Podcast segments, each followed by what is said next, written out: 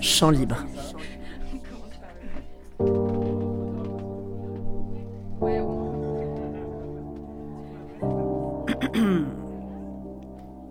Allez.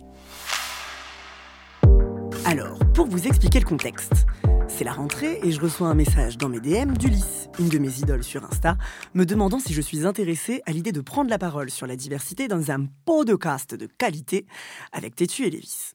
Alors d'abord je réfléchis parce que les gens me connaissent plus parce que je danse habituellement et danser dans un podcast, comment te dire?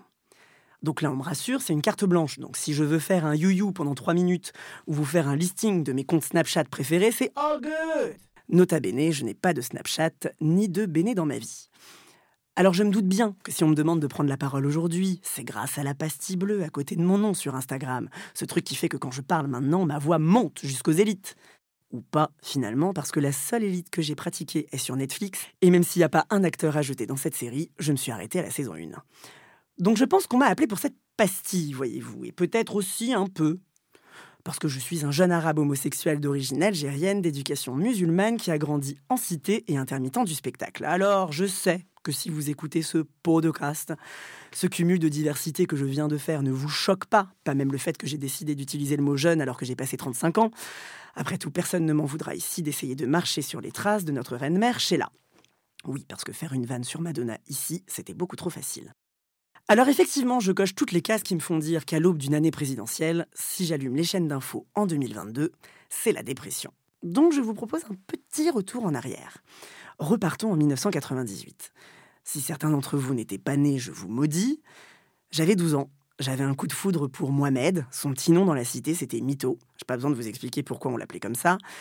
Et vous visualiserez très bien le combo TN Survêt Lacoste, hommage à toi Cité Beurre.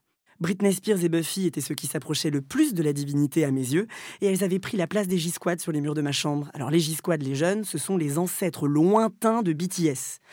BTS, les vieux, ce sont les nouveaux Backstreet Boys. Backstreet Boys, les jeunes, je m'arrête là. À cette époque, je ne cachais pas encore Tétus sous mon lit. Je collectionnais les Star Club et leurs fiches musique, et ça faisait déjà 12 ans. Ouais, 12 ans sur 12 que je rêvais du prince charmant. Bref, il n'y avait pas de Bilal Hassani, de Wissem Belkacem ou de Lil Nas à la télé.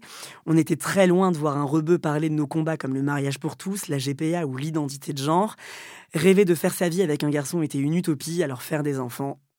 J'ai eu une lueur d'espoir en découvrant Dana International à l'Eurovision, ce diva qui gagna cette année-là et que je prenais directement pour moi comme un septième sens.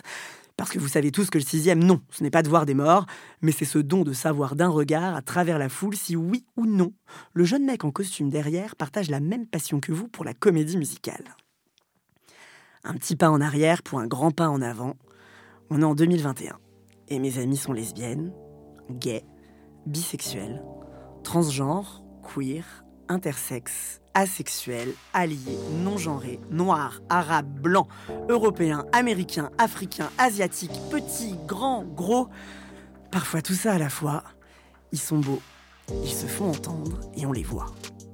J'ai bon espoir que malgré l'actualité et l'angoisse de l'année qui arrive, ils vont rester têtus et continuer de marcher en dansant et en criant comme on fait depuis bien avant 98 pour que les petits chats qui ont 12 ans maintenant les voient heureux, fiers, en jean en salopette, dans la rue, à la télé ou dans des podcasts.